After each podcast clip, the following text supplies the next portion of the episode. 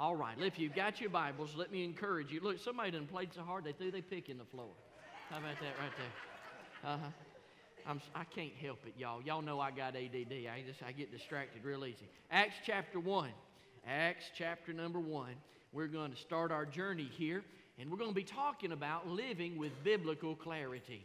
Living with biblical clarity. We're starting in Acts chapter 1, verses 1 through 11 will be the text today. And uh, I hope you've got my email. If you're not on my email list, let me encourage you to get on the church email. Uh, I sent out uh, kind of an overview uh, of, uh, of the book of Acts and I, just a little introductory things so I could get right into the text today. And uh, so I hope that you'll subscribe to that email. So, how would I do that? Call the church. We'll be glad to get you on that email list. I'd love to have you uh, getting those updates uh, from me. Uh, now, when I was 20 years old, uh, I worked for uh, Gregerson. His name was, was Peter Gregerson. He was a well known guy in Gadsden. He had a couple of grocery stores. He actually had a grocery store over in Georgia, too, over in Carrollton, Georgia as well. has anybody ever heard of Gregerson's Groceries? Anybody in here besides? Okay, good. Oh, oh, Alabama folks over here. They definitely have heard of Gregerson's. Well, I worked for Peter Gregerson, and I was his lawn care guy. And uh, I, I, can remember the first day on the job when I was sitting down to interview with the boss, and uh, he said, uh, "Look, this is you can take care of the lawns here around here. Won't be no problem, and uh, just a nice, easy uh, job." I was excited. It's full time, had benefits. Man, I was just tickled to death. I was a college kid and uh, was excited to be able to have a job. And I got with the guy that was training me. Now, the guy that was training me had just learned the trade of refrigeration, and he was moving out of the lawn care maintenance department, lawn care, and moving into the uh, refrigeration department. And uh, he said, Did the boss talk to you? And I said, Yeah, he sure did. He said, Did he tell you that this was lawn care? I said, Yeah, he sure did. He said, Well, there's more to it than that. I said, Well, what do you mean? He says, Well, you, you will be taking care of lawns. You, you will be taking care of the two big stores that we have here in town. You'll be taking care of those lawns, uh, but you'll also be taking care of the manager's lawns and also the supervisor's lawns. Uh, and then the, he's got a daughter, you're going to take care of her lawn, uh, and then you'll take care of his lawn. I said, well, that ain't no problem. I mean, look, being a lawn care specialist is not, that's not rocket science. I mean, you issued me a truck, you issued me a trailer, I got a, I got a riding mower on that trailer. I got a weed whacker on that trailer. I got a chainsaw on that uh, trailer. I got gas. I got everything I need. It ain't gonna be no problem. I can do this full time. I can do it. Drive around cutting grass. He said, No, there's more to it than that. I said, Well, what do you mean? He says, well, he says, not only you going to cut grass, you also, you got to you gotta trim the trees. You see, the owner, he's a little bit eccentric, and he likes his trees to be, he likes to be able to walk up under them. So any tree that's lower than his head, you got to cut that down. You got to maintain it. I said, that ain't no problem. He says, he's got about 400 trees. I said, that's all right. I got 40 hours. I can do it. I got my chainsaw. I know how to sharpen it. It ain't going to be no issue. He said, that ain't all. I said, well, what else? He says, he wants you to clean his pool. I said, Do what? He said, Yeah, you got to clean his pool. He said, You need to check the pH in the pool. You need to make sure that that's safe uh, for the grandkids to swim in. And it, you just got to you got to take care of the pool. I said, That ain't no problem. I can do that. I can, t- I can be a pool, pool guy. No problem. Excited to have a job. He said, That ain't all. I said, Well, what else? He said, You got to take care of his animals. I said, Well, that ain't nothing I could do. He said, No, no, you don't understand he says he's got a couple of cats, a couple of dogs, he's got two geese, and he's got every species of duck you can imagine. He's got peacocks, he's got uh, golden pheasants, he's got all these exotic birds, and you're responsible to make sure none of them dies. I said, Well, I thought I was supposed to cut grass. he said, I told you there's more to it. Now, I saw somebody post online the other day that you really hadn't lived until you've been chased by a rooster. Has anybody been chased by a rooster? All right, that's living. I'm going to tell you something what's even better, Sandy. Being chased by a goose. You ever been chased by a goose? Good night of living. Those things can honk you while they're honking at you. I'm telling you what's the truth. It beats all I ever seen. This is the problem that I had with my position that I just acquired, acquired when I was 20 years old. The purpose of my job did not match the mission of my job. The purpose of my job did not match the mission of my job. The purpose was to cut grass. That's what I was supposed to do, Kinsey. I was supposed to cut the grass. But the mission of my job was to make sure none of the animals died. That wasn't in the paperwork. to God be the glory, no animals died under my care. But I did get bit a couple of times.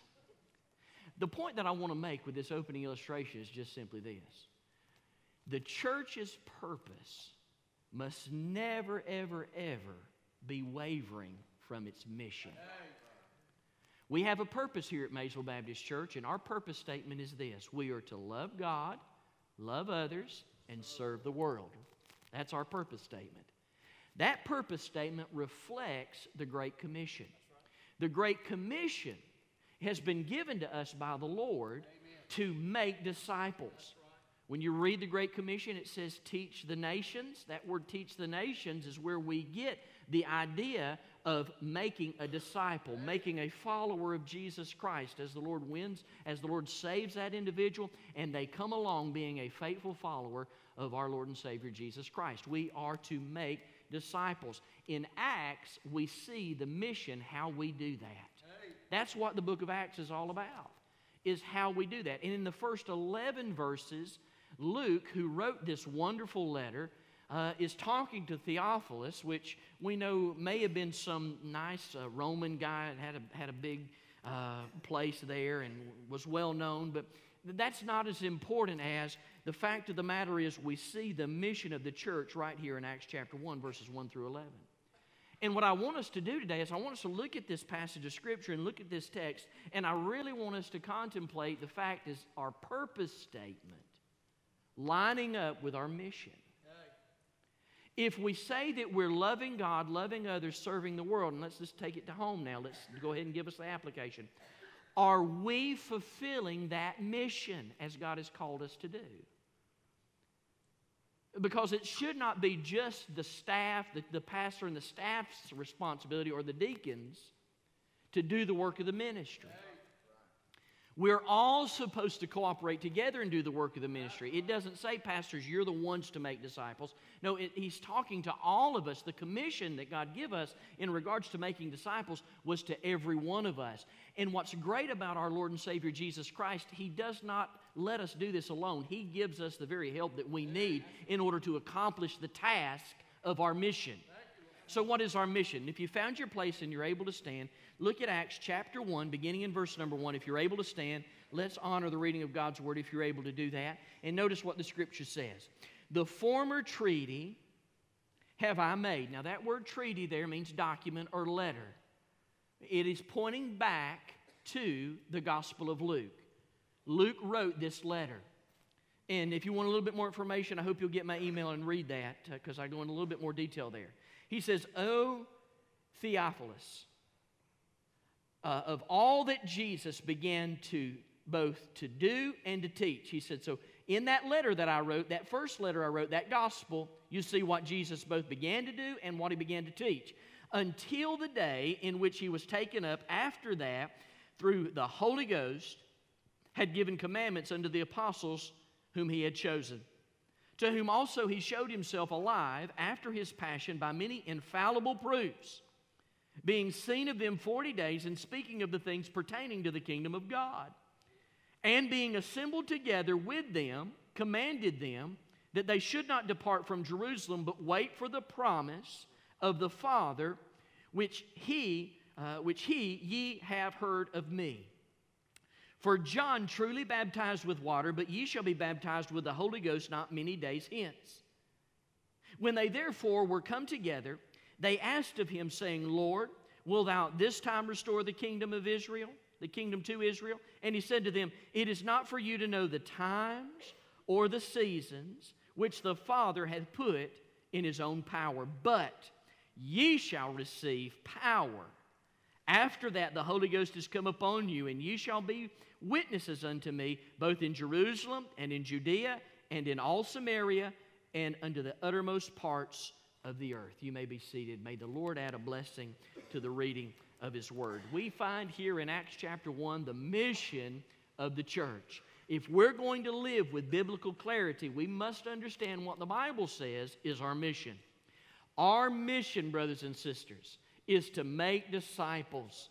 And as the mission that God has given us, He gives us the insight and the equipment that we need to fulfill this mission to where our purpose statement, loving God, loving others, serving the world, rings true not just here in Maysville, but it rings true in Jefferson, it rings true in Gillsville, it rings true in Lula, it rings true in Carnesville, it rings true all over the state of Georgia, all over the United States, and all over the world.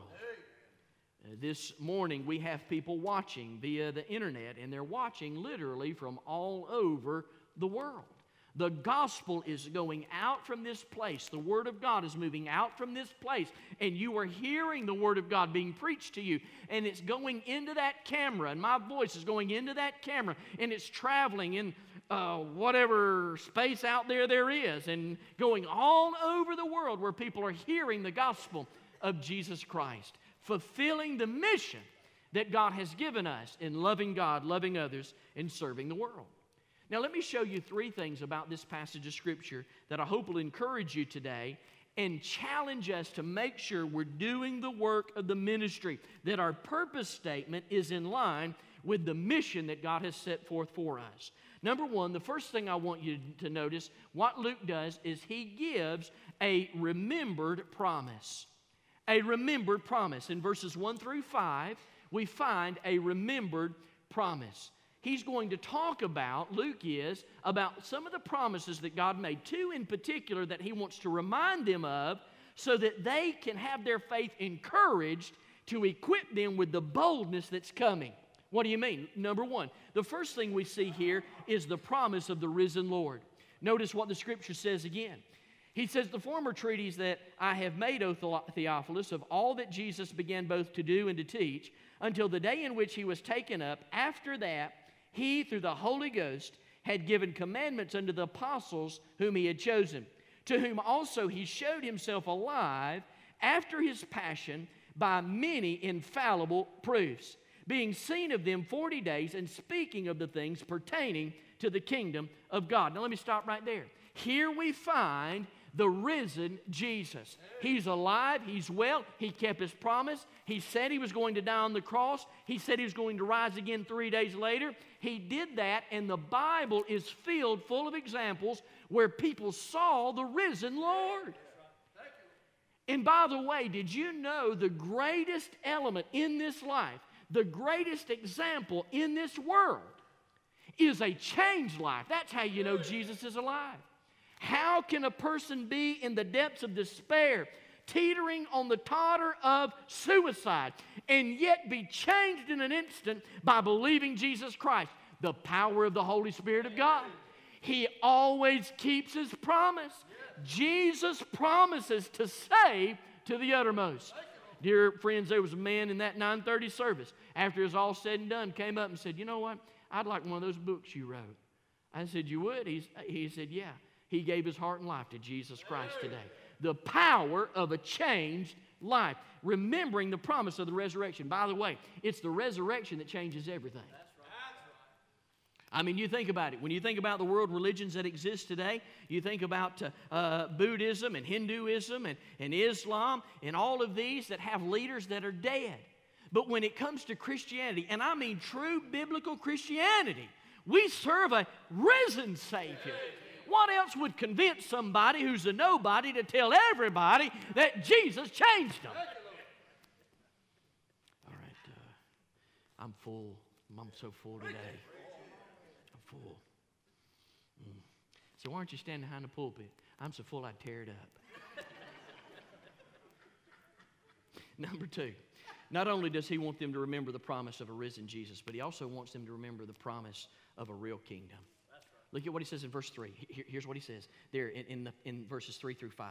He goes on to say again, To whom he also showed himself by, by, uh, alive after his passion by many infallible proofs. He says, Being seen of them 40 days and seeking things pertaining to the kingdom of God, and being assembled together with them, commanded them that they should not depart from Jerusalem, but wait for the promise of the Father, which he saith, You've heard of me. For John baptized you with water, but ye shall be baptized with the Holy Ghost uh, not many days from hence. here we find here in this text him again talking about these things pertaining to the kingdom of God, these things that, that we need to be about. He mentions it again there in verse number three about the kingdom of God, a real kingdom. He reminds them that Jesus always keeps his promise. And if he promised salvation, if he promised eternity, if he promised in Genesis 3:15 that there'd be a way for you to get to heaven and reconnect with God after sin destroyed the relationship between the two.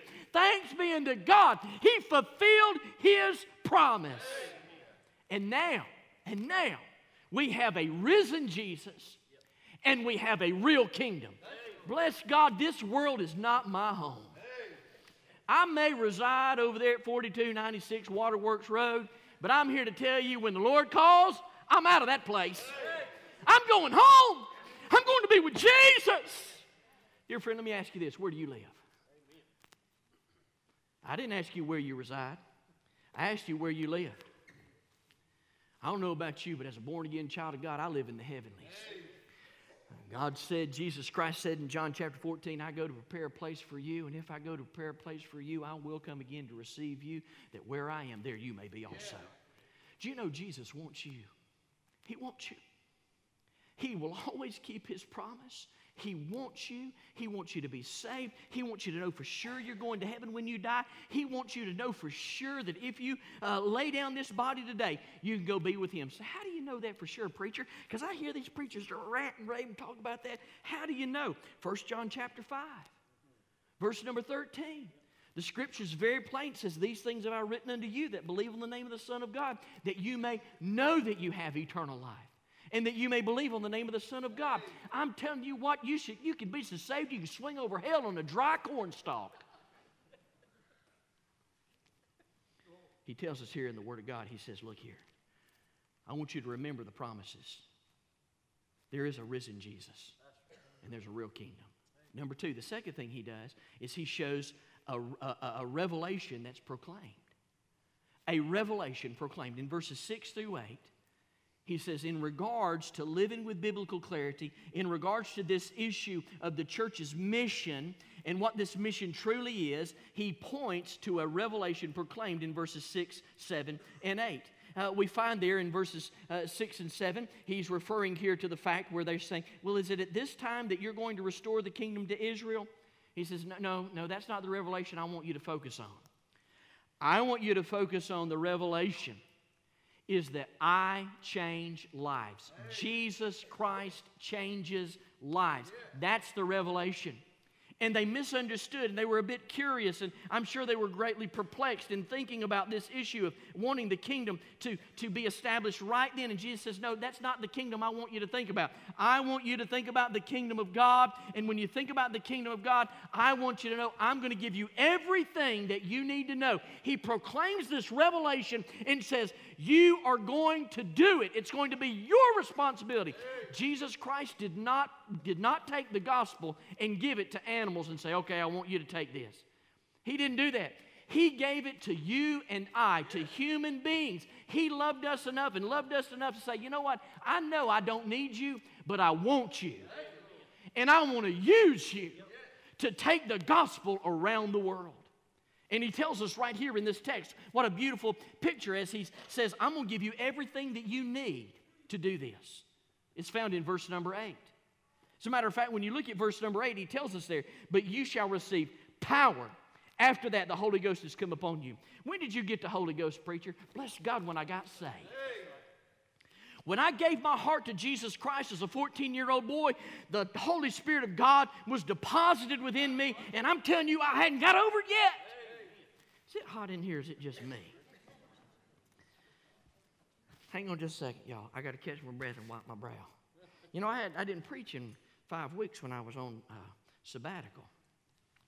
And today's the first day I'm preaching three times.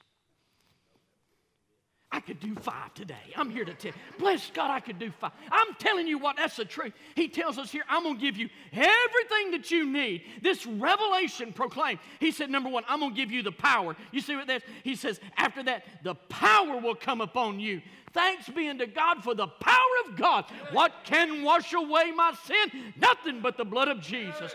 What can make me whole again? Nothing but the blood of Jesus. Oh, precious is the flow that makes me white as snow. No other fount I know. Nothing but the blood of Jesus.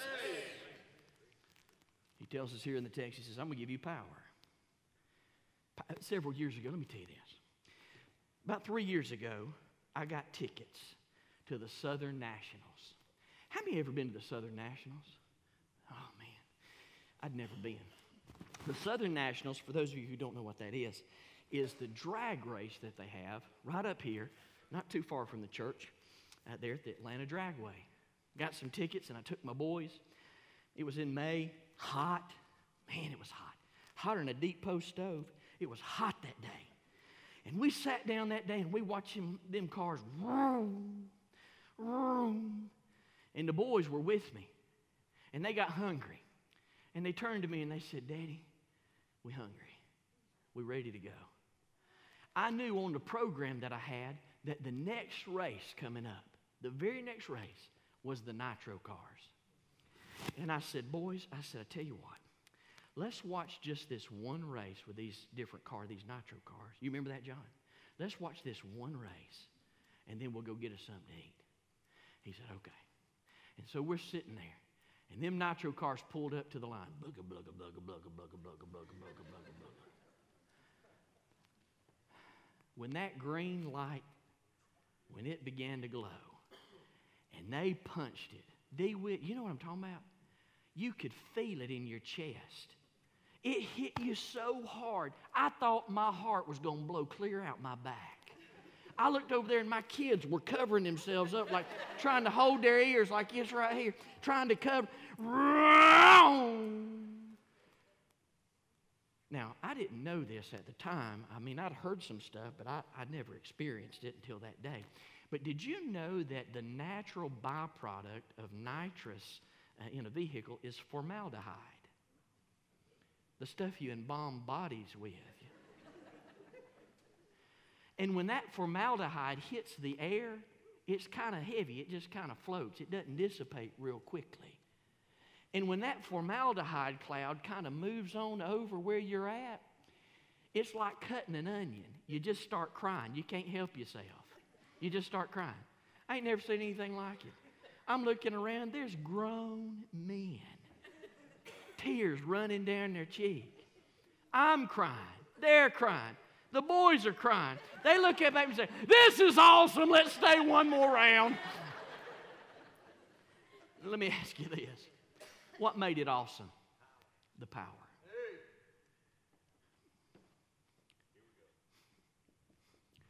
What makes your salvation awesome? Power. Power. Do you, what makes that salvation? What makes it awesome? It's the power. And bless God, we go all through this room and say, what makes salvation awesome is the power that God gives us with it. Oh, brothers and sisters, I hope you'll hear my heart. I know some of you think you're a lying preacher. I promise you I ain't lying. I am by my very nature an introvert. I am. Say, so, well, why, why are you so loud? Why do you spit and holler and stomp? Because I got some power in me that can't help but get out. I promise you, if I kept my mouth shut, I'd blow up.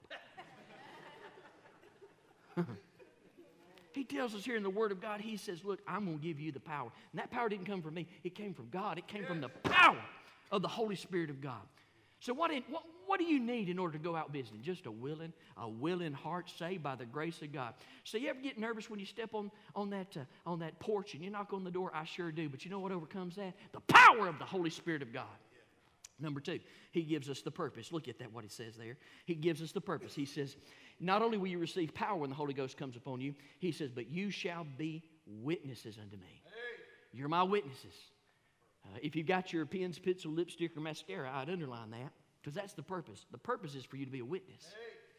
The, the purpose is for me to be a witness, for us to be a witness. Uh, Grant, uh, you working in the back, son? He right. Okay, thank you. You, go, you on the lights, aren't you? Bless God, you're burning your daddy up up here.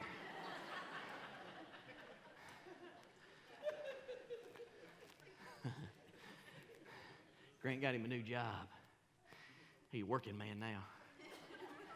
I went and picked him up the other, last week. We picked him up, and I was bringing him home. We went to Backway, back by the outlets and all. Came to Backway, and we come we come across so King King Road uh, over there by B Wilson. Come across that way. Well, as we're coming along that way, it's just him and I, just the two of us, and we come along that way, and we notice that there's a ruckus happening in the parking lot of one of those little businesses over there. And I, I mean, it's something bad. I mean, it's somebody's mad at somebody. I don't know what happened, but it wasn't good and they was finger pointing and, and there was this right here and there was gestures and there was this and that and there was this and it- there was this right here and uh, i mean it sure enough was getting heated grant turns to me and says daddy slow down we got to watch this I said, bless God, slow down nothing. We getting through here. And about that time, that guy done dropped it into drive and scratched off through rocks all over the place. And I said, well, I don't want to get shot today, son. We got to get out of here. And we, and Daddy, you got to slow down. I want to see what's happening. You know why that boy wanted to watch what was happening? Because he's got two brothers at home. And those two brothers want to know. Tell us what you saw. Oh, listen, I saw some more of a ruckus. Someone's about to get beat up. They were scratching off. Was bad. He was a witness to what was going on.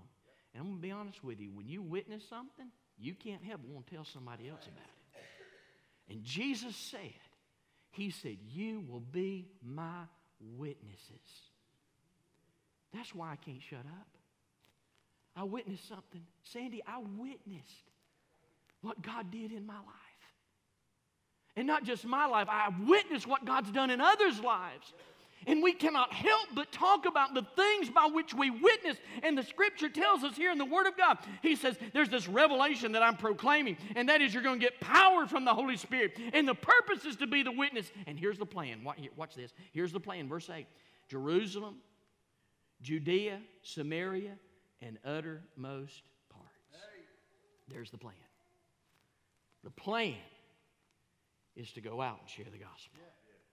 Now, a lot of people, I've had church members look at that and they'd say, you know what, Pastor said, I just don't understand why in the world we'd want to go halfway around the world when there's so many needs in the United States. I agree with that. There's a lot of needs in the United States. But I'm going to tell you the reason why we go. It's Jesus said so.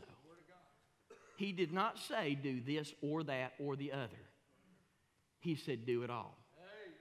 He says, You are to be a witness in Jerusalem. Where's your Jerusalem? Your Jerusalem, dear friend, is where you live. Uh, my neighbor is here today, and I'm his neighbor. I'm so grateful for Barry Sims, Mr. Barry Miss Della Sims. Neighbors, got the greatest neighbors in the world. But that's not our only neighbors. We also got the Woodalls lived up just up the road from us. So there's three of us right there. Our jobs, the three of us, the three of us as a family, our job is to work our Jerusalem, and we are to be witnesses in our Jerusalem. But that's not only our Jerusalem. Jesus has placed Maysville Baptist Church right here in this area of Maysville. We have a Jerusalem here that we work together collectively as a church. So not only do I want to see people come to know Jesus Christ in my community, that is where I live, but I also want to see people come to Jesus Christ in the surrounding community here, our Jerusalem. But then that's not all. He also says that we need to go out to our uh, Jerusalem, Samaria, uh, if you would, Jerusalem and Judea and Samaria. We're to go out that way. Well, what's out that way? That is the state of Georgia and this nation. We are to go and share across this nation what God is doing and impacting individuals for the kingdom of God. And then not just that, but also the uttermost parts of the. Man, I'm so excited about our college kids. Our college kids are getting ready. They're going to be going to Nepal this year in 2020. Our students are going to be going to Dominican Republic in 2020. And I want to warn you, I just want to tell you, church, you're going to, you're going to get letters. There'll be letters coming out, and you're going to be overwhelmed. And you say, man, I desire to help everybody, but I can't help everybody. Don't beat yourself up. I think oftentimes, listen, we mess up when we overlook that prayer partner aspect of those letters. Could I just say this? The greatest thing that you can do is pray for those kids that have thought about you and sent you that letter. Say, well, no, they sent me that letter because they know I got a little money. Well, bless God, you'd have sent the same letter to the same person too. And if you got a little money, let go of a little money so a student can go tell somebody about Jesus. Dear brothers and sisters, the point is just simply this Don't be tied down with the monotony of letters that might come across when you've got young people asking you to pray for them and asking you to be their prayer partner. That's the greatest thing. God is always going to supply the financial need, but they need prayer partners. Don't overlook that. Don't, don't send me an email or call me up on the phone and say, I got 25 letters. Unless you're going to call and say, Praise God, I got 25 letters. Then I'll take every call you, you give me. That'd be wonderful. And every email. Because we are called to be about the business of the gospel in Jerusalem, Judea, Samaria, and the uttermost parts. And then watch this. He closes this out gives us a third thing I want to point out. And it's just simply this the return portrayed, or a return portrayed. He's going to talk about the return of Jesus Christ in verses 9 through 11. In giving us the mission, he says, the mission is for us to go Jerusalem, Judea, Samaria, uttermost parts. And then he closes this out with a return, with the return or a return portrayed in verses 9, 10, and 11. Look at what he says there in verse number 9.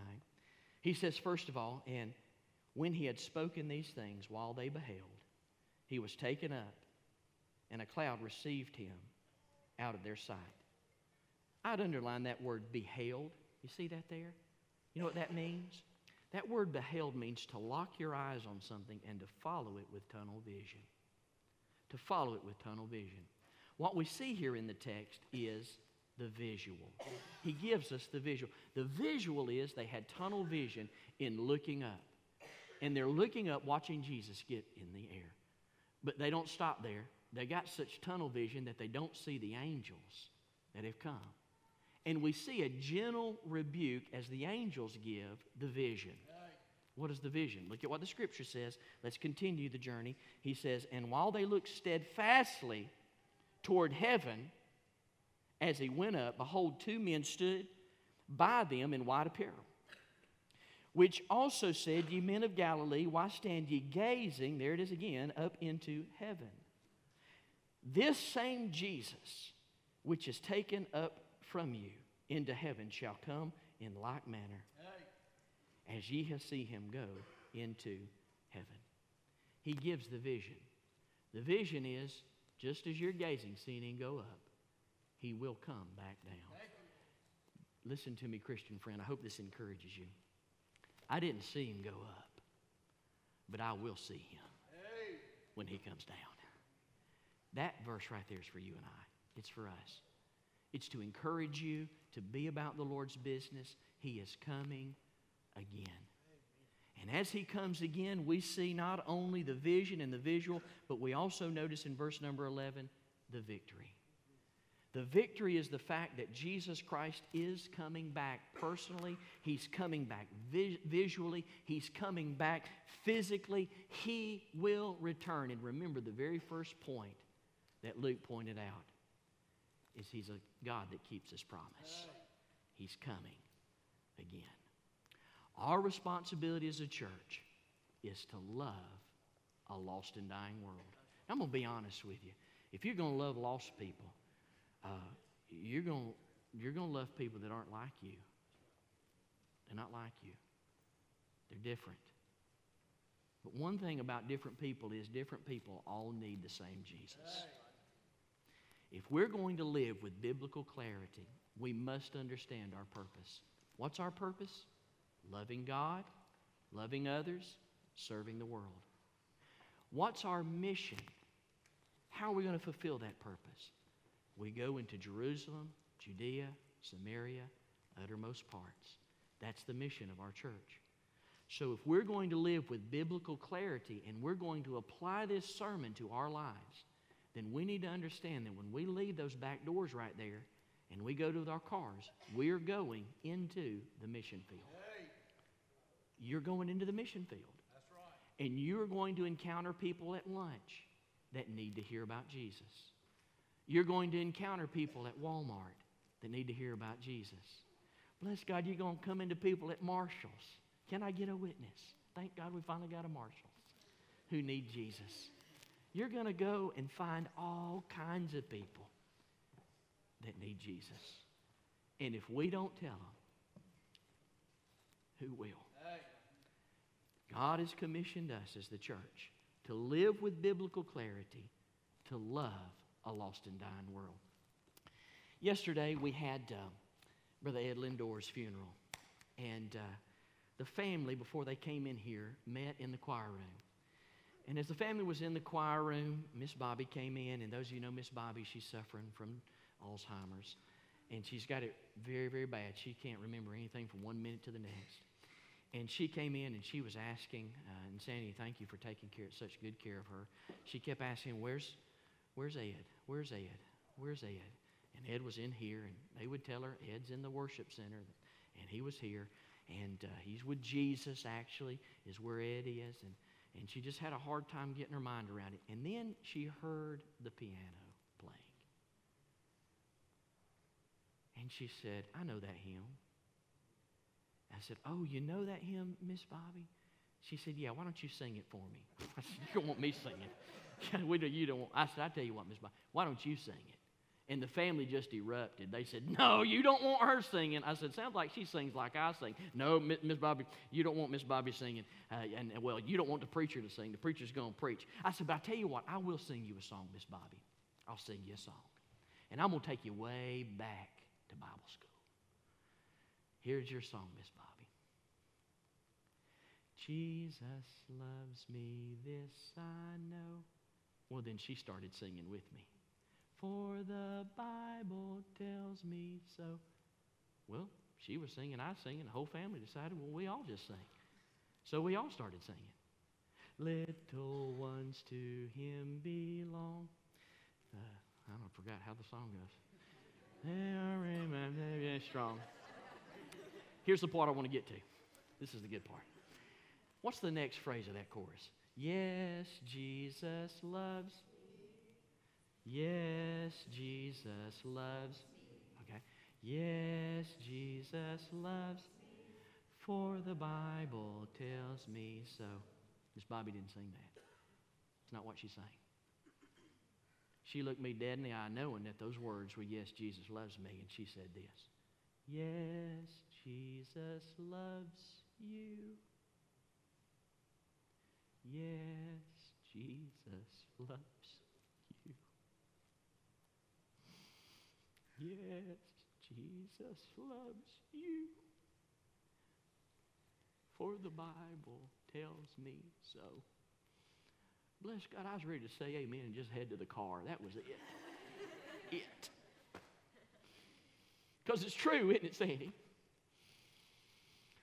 To be affected by the gospel to such a capacity that even when you lose your mind, you still know that Jesus loves you. That is what the gospel is all about. Jesus loves you. Let's bow for prayer. With our heads bowed and our eyes closed, maybe you're here today in this room, or maybe you're watching by way of uh, the internet, your television. Maybe you're listening to us on a podcast. Maybe you're just driving down the road and you're hearing us there on 95.1 there in Commerce. And maybe the Lord has spoken to your heart and you understood today that Jesus loves you. Dear brothers, sisters, lost friend, why don't you lay aside the pride that you've been living with all your days? and accept the love of Jesus and give your heart to Him. The only way I know to do that is to pray a prayer of faith. And if you're here today and you'd like to receive Jesus as your Savior, would you pray to the Lord and say something like this? Would you say, Lord Jesus, I know I'm a sinner. I believe that you are the Savior. And this morning, I want to thank you for loving me. You love me enough to keep your promise, to die on the cross for my sin, and to rise up again on the third day, to have victory over death. And I ask you to cleanse my heart from my sin. Thank you for saving me. Thank you for loving me. I will live for you. in Jesus' name. Now, with our heads bowed and our eyes closed, maybe you're here this morning. And maybe to the best of your ability, the best of your knowledge, the best that you knew how, you prayed a prayer something like that, and you asked Jesus to save you. You are my brother or my sister in Jesus. And I am not going to walk down this aisle and grab you. I'm not going to point you out. I'm not going to drag you to the altar. That's not, that's not what we do around here. But the Bible says that those that receive Christ are not ashamed of Him because they clearly understand how much He loves them. So if you're here today and you prayed that and you meant that with all your heart and you're not ashamed, as a testimony to the grace of God on your life, would you just slip your hand up and then put it right back down and say, I did that today, preacher. I asked Jesus to save my soul. I did that today. Just slip it up and just slip right back down. I'm not ashamed to say it. Thank you. I want to ask you to do something. If you're listening by way of radio or if you're watching by way of the internet, if you prayed and asked Jesus to save you, either today or tomorrow, would you go online to our website and would you click on that email to email the pastor? And would you write me and tell me that you got saved? Would you tell me that you received Jesus as your Savior? I wrote a book a couple years ago and I want to mail it to you for free. I want you to have it. I want you I want to help you grow in your faith. Would you contact me in some way so that I can send you that free gift?